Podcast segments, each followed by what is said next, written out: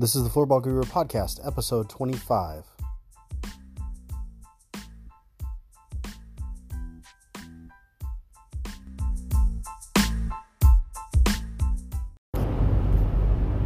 Welcome back to the Floorball Guru Podcast. Today we're going to talk about the return on investment in relation to floorball. Now, a little while back, did an article where we talk about the return on investment specific to developing and finding sponsors.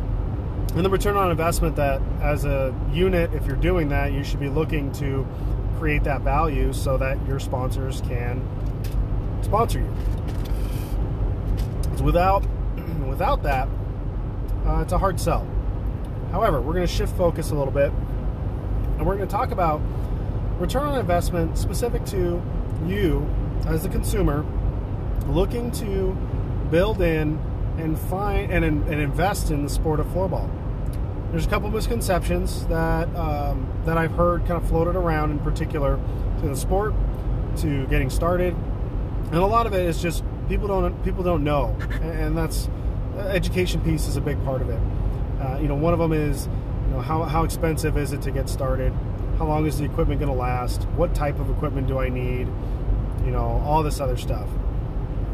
So we're going to explore that on the next episode in just a little bit, so stay tuned. And we're back. Well, again, we're talking about return on investment and getting involved in floorball.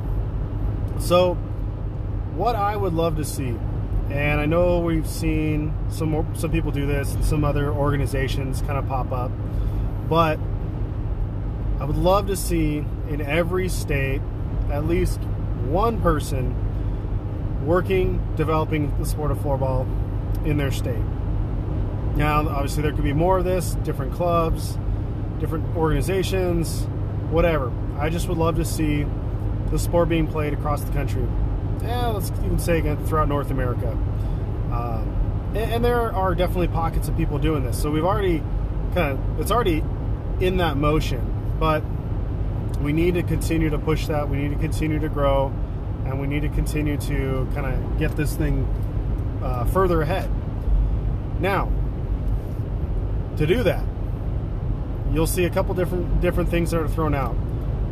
If you want, start a nonprofit, start a limited or an LLC. There's different kind of structures that are set up to do that, um, and the costs will vary depending on the state. As every state's a little bit different how they operate and the fees that they do, but it's not that difficult to get something like that off the ground. On top of that, you're going to need liability insurance. You're going to definitely want it. Um, and you might as well at this point just go out and do it on your own. It's not that expensive, in, in honesty. Um, simple search, sports, youth, youth insurance, things like that. Make a couple phone calls. It's not terrible. In fact, I use Sadler Sports. My mine for for what I use cost me about five hundred dollars for the year. So I've accrued some different costs, kind of build it up, couple different fees to register, city license, operator's license, so on and so forth. So I had to invest a bit of money. Then it's buying equipment. I bought boards, I bought sticks, uh, goal, some of the goals, things like that. So all told, depending on what you're what you're looking at, you're gonna probably spend, you know, let's just throw it off the, off the top, fifteen hundred to two thousand dollars right there, um, just getting your business or your organization off the ground.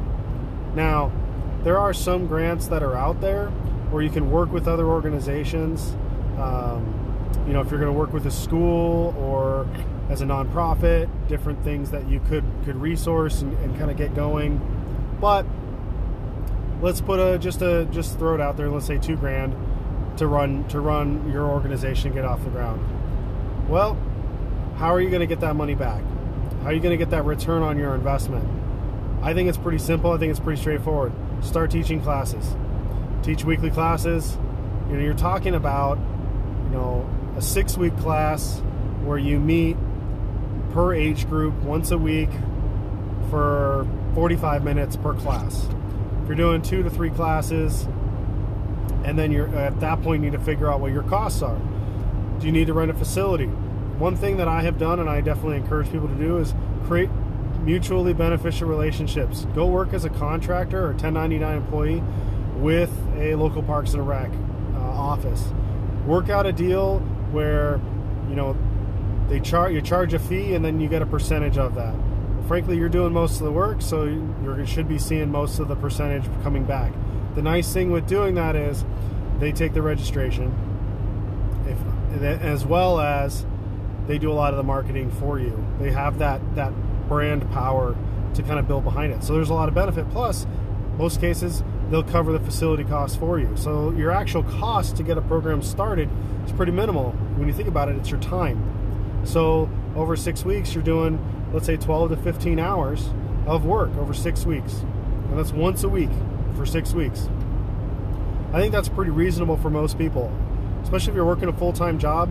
Can you swing that, you know, say six o'clock to 7:38 or 9 once a week and do that. Most people, I would argue, yes, they can do that or figure out a way to make that happen and build it from there. Now, when you're starting out and your classes are small, you're looking at, you know, your goal should be five to 10 kids in a class, six to 10 kids in a class, um, and then build it from there. Because you can teach with a ratio of, you know, whatever you're comfortable with, but I, honestly, I wouldn't jump over 10, uh, 20 kids in a class um, unless you've got multiple instructors to be able to break them into two small fields and things like that. As well as your facility is going to kind of uh, flow what that will work with. If you got a small space, you don't want to overfill it so kids feel like they're just jammed and can't have fun and, and things like and, and, kind of do that way. But the end at the end game, how many classes do you need to do at, at what price point in order to cover those costs in the long term. Personally, because we're starting out, I, I like to, to make it as affordable as possible. Typically, my classes are I charge 30 bucks for a class. Um, you know, there is a there's a leeway at this point in time because it's a new sport. I've chosen to keep it at a lower cost to encourage more people to uh, to make it affordable to come, and that includes the equipment. So kids get to come, they have equipment. Parents, again, we're trying to get people to start the game. Take away the excuses. There's equipment, there's instruction. You're going to learn, you're going to have fun, you're going to engage, and then you build it from there. The next step would be building and setting up leagues. You could do them at the same time. Every area is a little bit different. Everyone responds differently. Some people are looking for leagues over classes but I argue that they're looking for both, so you might as well look to offer both if you can, because your classes will feed your leagues and vice versa. Again, raise that level of knowledge and that, that skill level makes the product better. And then on top of that, then you start to look into camps, clinics, tournaments, so on and so forth. So, all that based off of, in theory, a $2,000 investment, your return on that should be within a year or two to cover that that expense.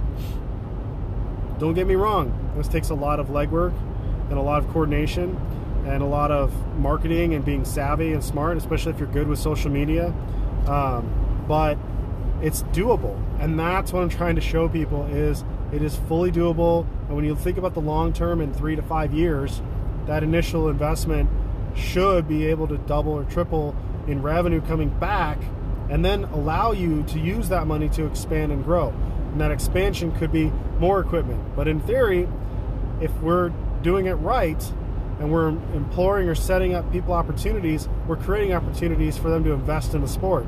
So that part where you've invested in equipment becomes less of a need because you have more people involved who are now investing in their own sticks, their own balls, things like that.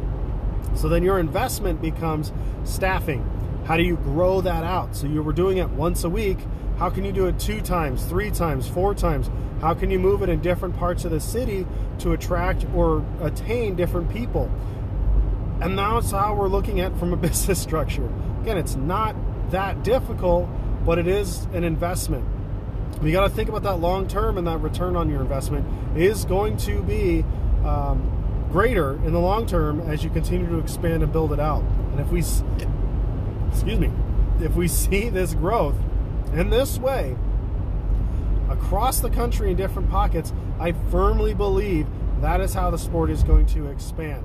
And again, we're looking at that that five years, ten years, twenty years down the line.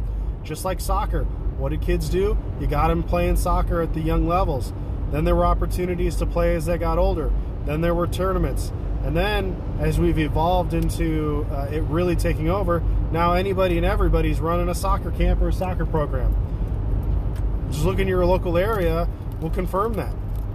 And look at the same with basketball. Some of these other just consistent sports, but it took that time to get to that point. Floorball will get there.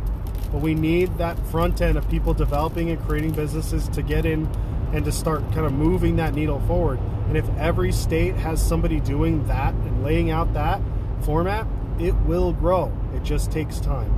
So I encourage you, if you're really curious in doing that and you have more questions, by all means, reach out to me through Floorball Guru or on my social media Twitter, Instagram, LinkedIn, and Facebook. Love to talk a little bit more and help you figure out how I can help you uh, through this process.